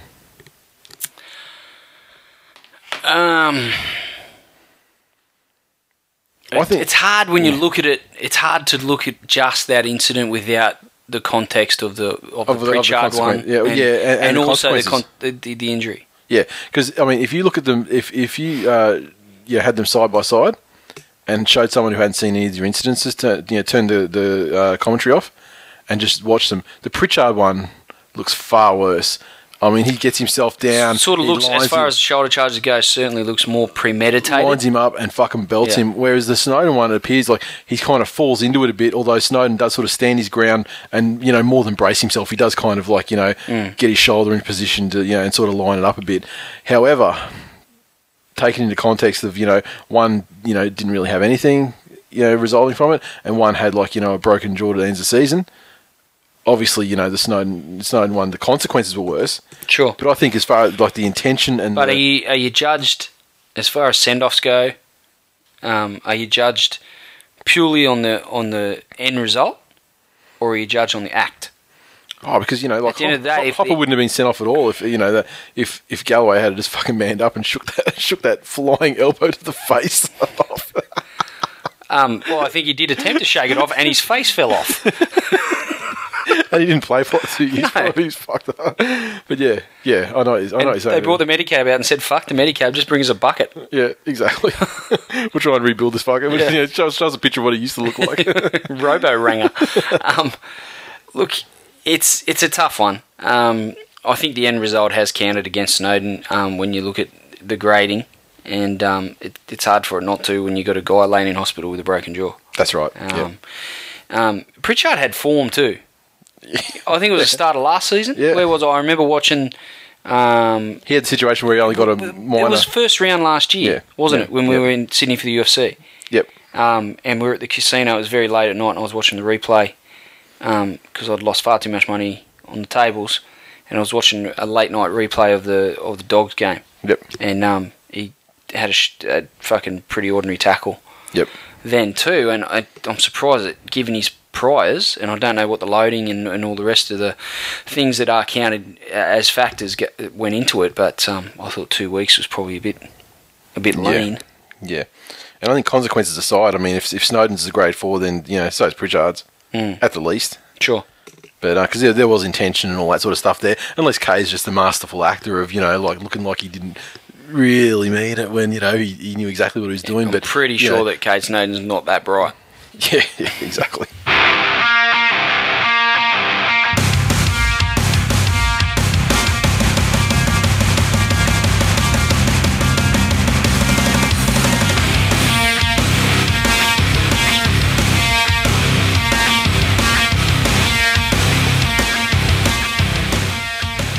previews for the 2013 Telstra Premiership round 25. Geez, we're getting in now, second last week, and we kick off Friday night football. The Brisbane Broncos taking on the Knights up here at Suncorp Stadium. Shocking. Broncos at home on a Friday night. I know, it's an old joke. Ashley Klein's one of the referees, so fucking enjoy that. The joke gets funnier. The joke gets funnier. So, the Knights, they really need this one. The Broncos, they need it too, because let's face it, there's looming peptide stuff. The Sharkies might get rubbed out. Broncos, they're close enough if they're good enough as well. But yeah, look, I'm interested to see how Josh Hoffman plays, where he comes out and really just fucking kills it, or whether he fucking throws his hands in the air and says fuck it. If he purposely misses a try-saving tackle for the game, and then he gets up and he's getting jeers because people are like, you obviously fucking dogged that tackle, and so he just gets up. He just gets up and starts riding a horse and doing a lasso thing just to say, yeah, fuck you, I'm going to the Cowboys. enjoy missing the finals, cunt. See you later. Well, that would be a very impressive parting shot. It'd be my favourite moment in football history, and I've seen some fucking great premiership wins for my side. What about Josh Hoffman's Ben Barber's cousin? Yeah, how about that? Did you know that? How are you going to do that to your family? I'm all family. I'm fucking family. I'm coming up to family. Cousins family. Don't count as family. Family. I'm all about family. I'm coming up to be closer to my family, except for my cousin. Except I'm going to break the neck off this bottle and shove it up my cousin's ass because family. Yes. Cousins don't class as family. Clearly. I think the Knights will win this game. Yeah, it's funny. The Knights, I believe, I just looked at the tips today, and I think the Knights are actually far outsiders. Too many points in them. I think the Knights were. I think when I looked at it earlier today, they were sitting at about $2.25. Yeah, really. Which is pretty fucking ridiculous, I think, because the Knights need it too, and the Knights haven't been setting the world on fire or anything like that, but they're still in the mix. Sure, I just think Knights have got too many points in them, and I think people probably look at the Broncos as a solid side and a safe bet at home, but it's late in the season, and I think the Knights. Yep, I think the Knights too. Just it's time. Well, put it this way: if the Knights don't win this game, then where do they possibly go? They'll still kind of be around finals or in finals contention. But if you can't beat the Broncos at this stage of the season when shit's getting real, yeah, fuck. You got no business being there. Speaking of teams that got no business being anywhere, West Tigers take on the South Sydney Roadhouse at Old Allianz, Sydney Football Stadium. And you got Henry Perinara, so fucking make sure you fall over the line, 3 metres over the line, fucking ground that thing, because otherwise you get held up. Please, all our trials will be 80 metre runaway efforts. As we fucking smash the Rabbitohs and sit them on the fucking seat of their pants and give them a wake-up call heading into the finals. Now, speaking of wake-up calls... fucking wake up to yourself, Glenn. wake up to yourself, Glenn. You're talking shit. But also, unfortunately, because illness did interfere with us this week, you didn't have the opportunity to fucking gloat about Luke Brooks, his debut and the way future. He actually turned out. Yeah, the future. Yes. I did see Robbie Farah on Twitter calling him Wee Man. And and Wee Man is because I was going to go like you saw a Tyrion Lannister sort of thing, sure. calling him, but he's cool. Let's go Wee Man, the fucking butt of Jackass's joke. And that's the West Tigers are a fucking pack of jackasses. and he could be the dwarven joke of that crew. That sits pretty good. You're spot on, Faf. Look, let me just tell you that from that game, when you look at Tedesco, Nofaluma, Simona, Corey Betty when he's back, Brooks in the side, Ciro... CU Manifani, fuck, and then you throw the god that is Robbie Farah into the mix as Captain Courageous. Some kind of magical fucking team, because the West Tigers could never keep them on the park in the same week. 2014, it gave me a little bit of a glimpse and a little bit of hope. Yep, and I was happy. And my wife said, "Clearly the Tigers are winning." I said, "What makes you say that?" She goes, "You're loud and you're happy." She goes, I haven't heard that much this year. And you haven't torn the bandages off your forearms and started cutting into your arms again like last week. So I kicked her out. Well, look, I can only see one result in this game, and it's the West Tigers' dominant victory. I'm pretty sure that's not what you said to me before we went there tonight. And furthermore, it's not often that you really predict catastrophic defeat, but I'm pretty sure you did say something along those lines to me. You look at South. I mean, Souths are just Souths. I mean, they're no great shakes, but they're playing the West Tigers. You guys, what did I say at the start? Are we $12? Paying $12 for the win? Yeah, I think so. Straight up? Something that's fucking crazy in a two-horse race, but you don't have a chance of winning. Fucking please. What are you talking about? They're going to run. The spirit of Luke Brooks will live strong in this side. Because that's a cruel thing. He's come on, impressed. Can't play. And now you're back to Marshall and Anasta in the halves. And now you're praying for a guy that's played 200 first grade games and another guy that's played well over 200 first grade games, and you're praying. You're praying and you're hoping. And you're hoping amongst hope that those two cunts will play like an 18-year-old. It's like give me a break. Your dad's come down and gone with his fucking with a PS4 in a box and gone fucking 3 days before Christmas and gone, wink wink nod nod, fucking check this out, Christmas son. And you're going, fucking sweet, get to Christmas Day, open up the box, expect a PS4, fucking coins. Commodore 64, no, coins. A Rubik's Cube with no stickers on it. Go outside and play a game of horseshoes. Fuck you, Dad. And so that's basically that's about right. That's the situation that the Tigers. The summary of this game is fuck you, Dad. Fuck you, Dad. New Zealand Warriors taking on the Canberra Raiders over Raiders. Been talking long. Oh. Is English your second language? Over there in New Zealand, Mount Smart Stadium, New Zealand Warriors. Yeah, both these sides are fucking ratchet in terms of seasons. Canberra in disarray at the moment. Oh. They didn't go great last week. They couldn't do a thing against mighty Manly outfit that thoroughly demoralised them and knocked them out of finals contention. Blake Ferguson and Shandor Earl have been named in the side. No, they haven't. Although Cat's Hair is named in the side, so he's come back now. The coast is clear and Fern's gone. Because that was one part that actually came out after last week's show, but before this week's stuff, is that it was reported that it was a coup from senior players that said, look, he's got to go. Mm-hmm. And then it came out, an article came out saying that, I think it was Shillow and Campese, saying, well, or it was either Shillow or White and Campese. And it's like, it wasn't us. That's bullshit. It wasn't a senior players thing. And then it came out a couple of days later that it fucking was. But part of the terms of the senior group of players knifing him was that the club would interview them on the site so they could say it wasn't them, so it looked like it wasn't them. Fucking what? Weak cunts. That's what it is. I mean, really? Look, I don't have a problem with players. Dave Vernigan do them. Yeah, I don't have a problem with players knifing a coach. I mean, if it has to be done, it has to be done. I mean, it's probably not the best thing in the world to do. But if it's a consensus thing and you think it's really going to turn it around, which it hasn't, incidentally. But if you think it's going to turn it around and rectify some sort of issue the team's facing, then okay, fine. But if you do it, fucking own it. Well, the last was Blake Ferguson and Shandor Earl. Yeah, own it, man. Like, don't be like, as part of my fucking my treacherous deal. Also, I want you to interview me so that I can say that I didn't do it. These cunts are fucking weak as piss. Mate, what are they doing down there in Canberra? Just making hooter and fucking letting off fireworks up their own asses by the sound of it. Yeah. I mean, just weak fucking little pricks. Warriors will win this game. And for that reason, the Warriors are going to win by 40. Warriors are going to win, put 1,000 points on them. I mean, it doesn't really mean a lot, but the only person who's really got anything to play for in this game is Bill Tupou, who obviously wanted to impress against his former club. But other than that, I think it's going to get wrecked. Yeah, I agree.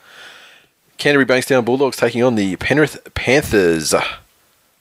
Well, Dogs by how many? It's not like the Dogs are fantastic, but I mean, the Panthers aren't that great either at the moment. Why are you hating on the Panthers so much? I'm not hate them.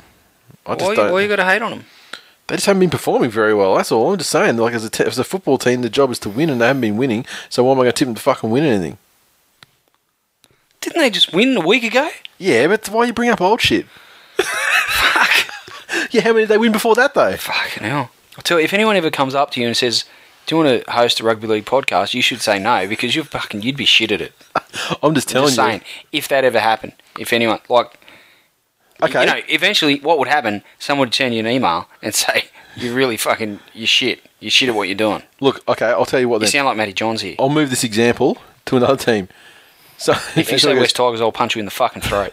West Tigers, because Jesus Christ. What happened? They won last week.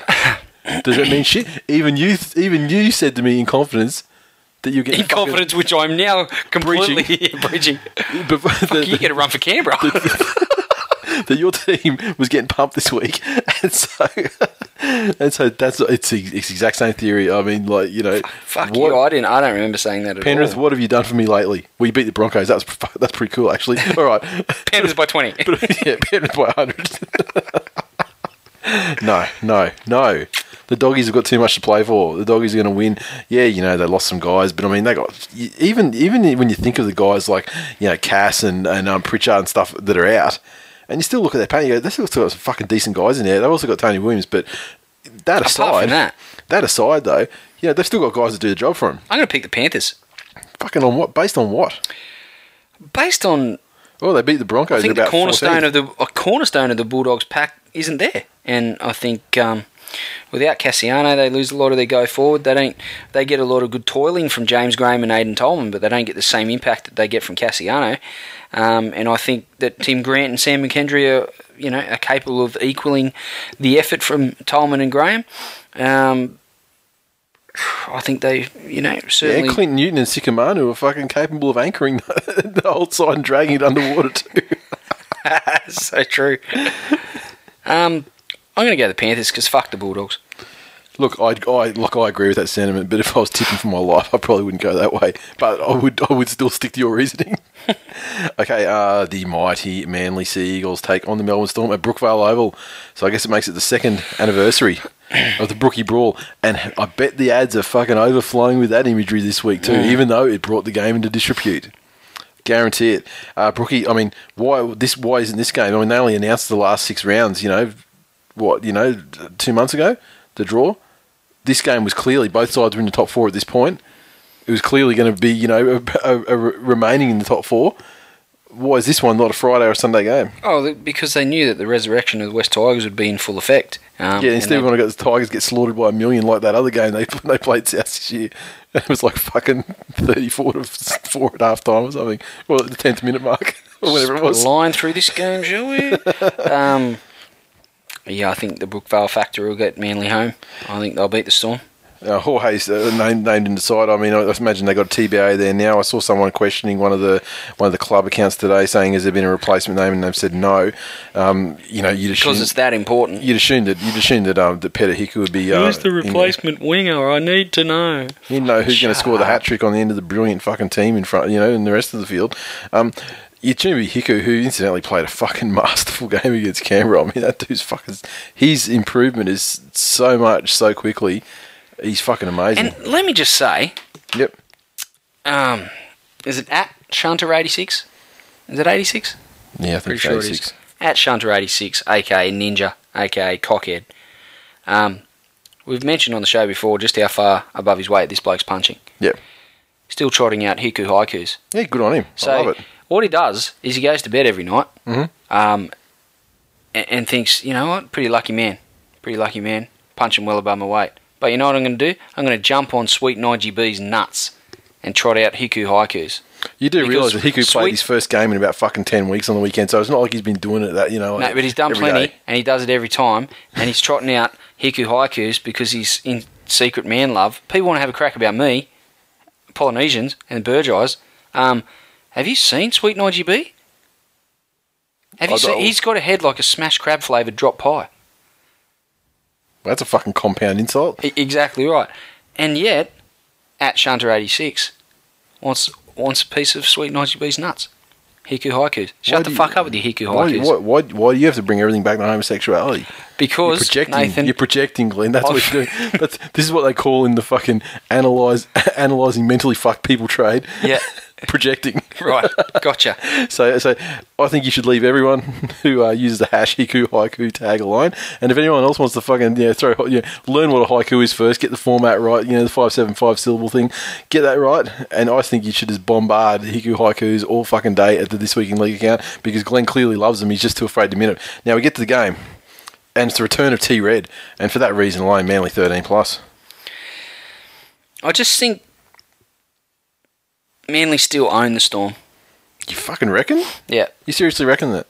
Yeah. I still think they have it over them. Oh, see. Even I'm fucking hesitant to say, go that far. I mean, yeah, there are some mental scars we've inflicted on them that can never be undone. Uninflicted. Yeah, they can't be uninflicted. I mean, let's face it, Melbourne Storm, you know, they can do what they like, but the, you know, 40-0 in the grand final is a fucking embarrassing thing to have on their history, and it can never be fucking unwritten. Yeah, I just and I know the Storm have actually beaten Manly in a couple of semi-finals since then. Yeah. But I don't know. I just have this feeling that when Manly go out against the Storm, they're extremely confident of winning. Yep. And for that reason, I think the Brookvale factor will get them home. Yeah, a little bit depleted though in the forwards too. If you think about it, like Brent Kite's not there. Oh yeah, that's depleted. He's 284 years old. And we lost Nude, obviously. And he's about to go and play for Penrith. Joe Nullavow. He's been rested. Obviously, Jason King out for season. So the bench, I mean, you know, we've got Special Agent Faioso. He's sensational. I love him as a weapon. Playing against the, you know, he was temporarily at the Storm just in time to pick up a fucking championship and then move over to the good guys. Hassan, he's an axe. I love him. Gower, who has been playing better and better every week and making me regret, you know, all the things, you know, that I've ever said of him, like, you know, about having flippers for hands and things like that. He's actually hasn't made mistakes and he's actually played very well, so good on you, Gowie.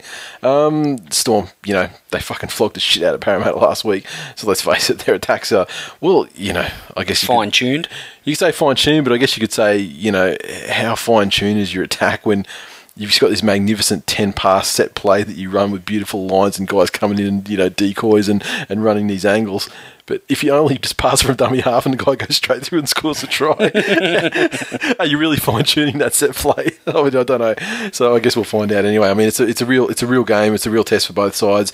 Obviously, both of them are going to Melbourne just run a fucking train on Parramatta? Oh, and mean, it was like they didn't start doing it until what, about the 57th minute of the usual. I mean, it was but like once 20. They started doing it, they didn't stop doing it. Well, no, it was pretty much kick-off, try, kick-off, try, kick-off, try for the rest of the game. It's a disgrace. It was very, very disgraceful.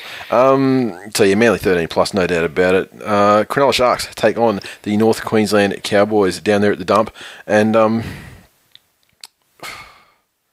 Cowboys are in some decent form, but yeah, they were, they have been, and they're very impressive even last week. But the question is, and I hadn't really considered it before people started sort of, you know, talking about the possible impact. How much of that do you put on Ray Ray?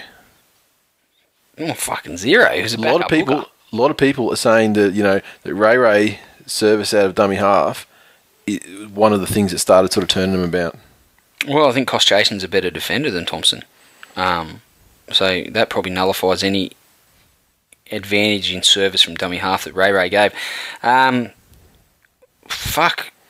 guess so. This game will be the proof of the pudding, or in the pudding. Exactly. We're going to see we're going to see what sort of impact he had. I saw the betting earlier. Sharks are fairly comfortable favourites.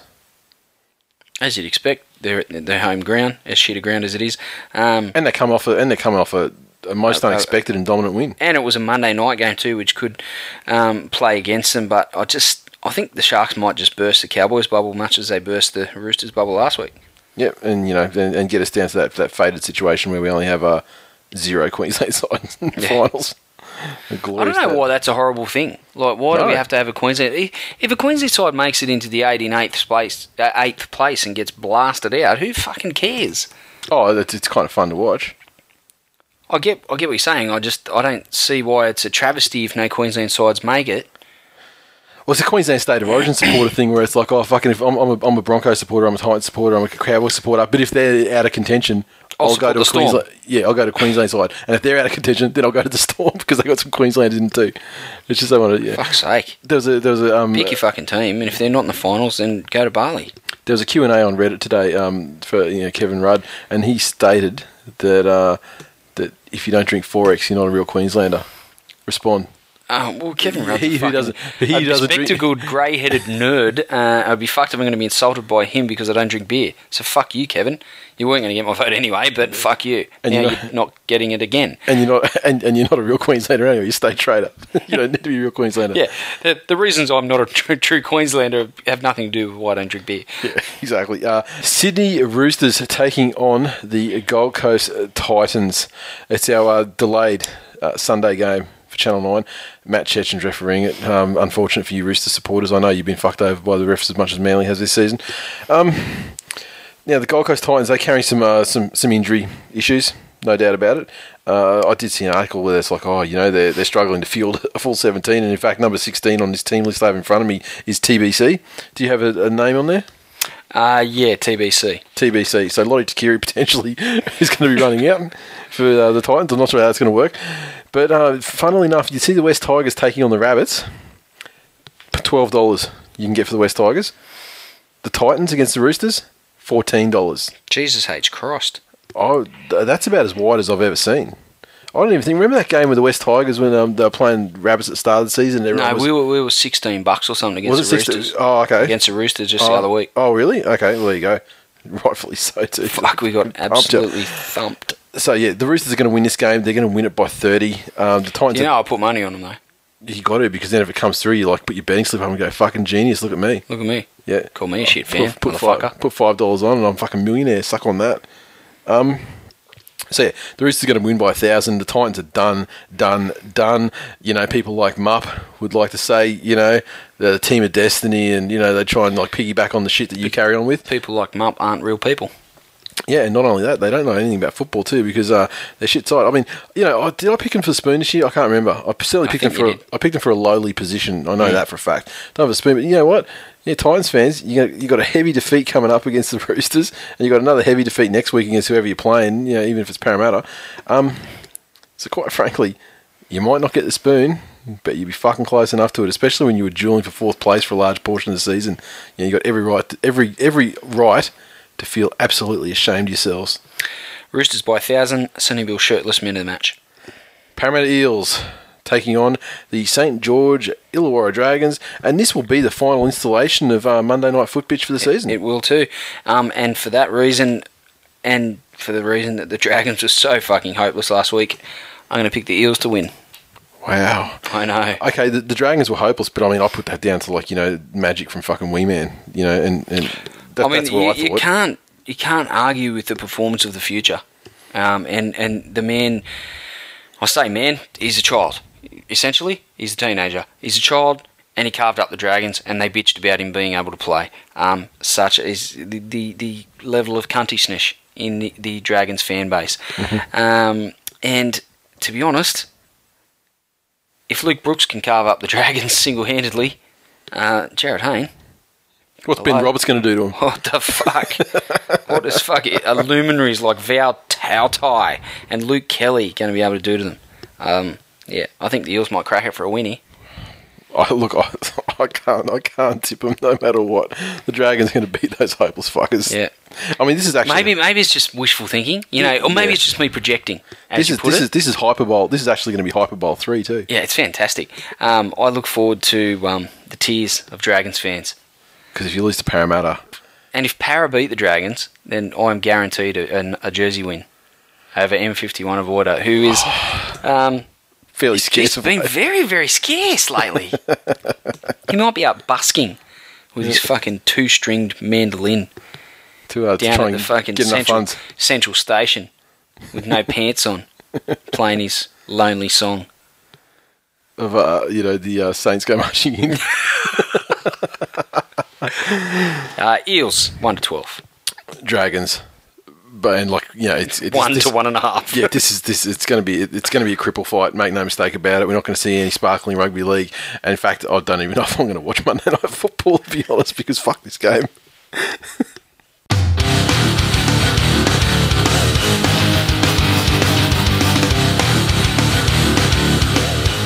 That is full time for episode 135. As always, you can interact with us on Twitter, so follow at TWI League.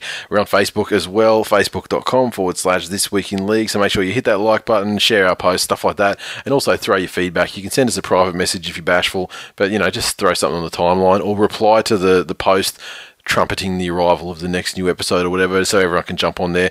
All good. iTunes, we've got a new review. Once again, this review came in time for this week's show. If we had to record it on Tuesday night like we normally do, it wasn't there. I know it wasn't there because I checked. It's from Still Waiting Shark.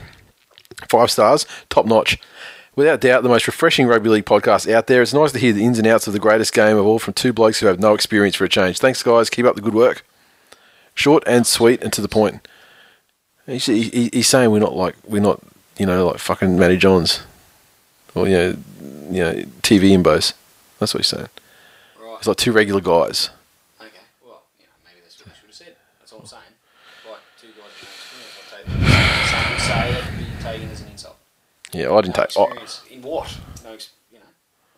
No experience in talking shit, because quite frankly, you've got a lot of experience. Look, I didn't take it that way, so just fucking lay off. Okay.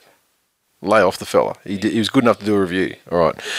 Fantasy, okay, we're coming down to the business end now, and the order on the group this week in League Comp, Mighty Bulldogs taking the lead over Cerberus, Dane Laurie for PM, Greendale Goblins, Totto's Terrors, Jolly Az, Sherwood Scorpions, who are just plummeting like a stone after the old apocalypse of injuries, MC Willie blocked, El Ducho's Dopers also plummeting, and Burke's Eagles. Tipping. Holy shit, we've got a new leader, and he's a leader in his own right.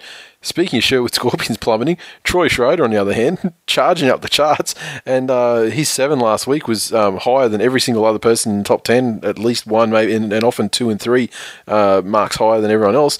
And so he's on the top with 131 points. Second, we have Desi's Ducks on 130, Ben Diggity 129, tied with Boxcar Jason, Williams 277.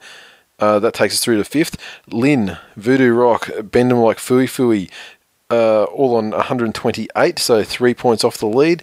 And then we've got, Bend 'em Like Fooey Fooey's on 125 with Big Dan, Animal NZ, and Aussie 11198. So that takes us through. That's the top 11 actually. So we've got the top 10, 6 points from top to bottom, and I guess everyone's still in it. But you know, with a week to go and obviously less matches being played in finals, I think it's going to come down to probably the top 7, 128 to 131 points at the moment. But Troy Schroeder box seat now. Exactly. Okay, and of course, we have still some minor stock of the Revelation shirt, hats, and stubby coolers. So hit up thisweekinleague.com /online-shop. And shit's going into clearance mode there. God, I noticed with the Tigers and the Klein stuff, you know, we're getting rid of a lot of stubby coolers and stuff like that. What sort of stock of those guys are there? Fuckloads of stubby coolers. Oh, do we? Okay, cool. Okay, cool. So get in there, and Tigers into Client shirts. I've noticed. Do the next batch of hats with the new logo. Yeah, we'll have to do them at some point. Yeah, for sure. So we'll probably price those bad boys up. And also, you know, the next shirt as well, the Undefeated. That shirt has to come out. So I mean, you know, we'll probably get a design for that out. I mean, it's been a bit busy this week, so probably would have wanted the design sort of finalised by now. But you know, been a bit daft. Hurry the fuck up. Yeah. So I'll try. Yeah, exactly. Hey, Trotter's had a suggestion through the week as well and said that we do a Real Talk shirt. It's like something like no. He said do a Real Talk shirt, do it like Run DMC like style. They're like, yeah, fuck yeah, that's a good idea, Trotters. Could do that. Not a bad idea. Yeah, exactly. I don't know, would we do it like the same like black shirt, white text with the red bars, or would we do it like, you know, with like our like our colours, like a yellow shirt, green bars and white text, you know, some combination of the three. Yeah.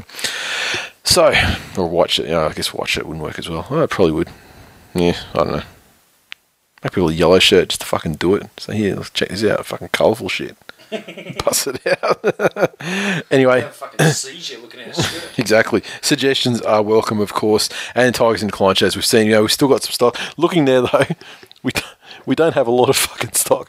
I think if you're interested in a small or a large, you're probably going okay. What are those ones down there? Are they mediums down the end? So the mediums, other sizes, getting kind of low, especially sizes. I think 2Xs, I think they're gone now. They're all accounted for. I got an email from PayPal the other day saying that the inventory had run out on those bad boys. Small, medium, large, still, you know, fairly good. I think anything smaller than small and anything bigger than XL. Get amongst it. Yeah, get amongst it. Cool. That's it. And the shirts are obviously starting to arrive. I've seen tweets from people and texts, as I said earlier, saying that, you know, the shirt's coming through, love it, and everything like that, so it's great. A Tigers and a Klein shirt with a Revelation shirt or a hat or a stubby cooler to go with, you shall get it early next week. Yep. We had some logistical issues getting hold of the other stock. Exactly. Well, yeah. Our warehousing facility. Exactly. Like, I had the box of the Tigers and the Klein shirts were obviously shipped here to my place. So the ones that were just like straight shirt orders, I had all those in there. And certainly all the ones shipped up to a certain date have gone. So maybe if you ordered them, you know, sort of after that point, you'll be coming out in the next batch. So, we'll see what we can work out for you anyway. But, you should have them all shortly, no matter what. And thank you for your supporting the show. Legends. Love you. Every one of you, except Trotter's. That's it. Okay, so that's it for the show. Obviously, a shortened show this week, but looking at the timestamp there, we've obviously crapped on for a fucking long time on other stuff. If we had the recaps in there, we'd be looking at a 3-hour show. But there you go.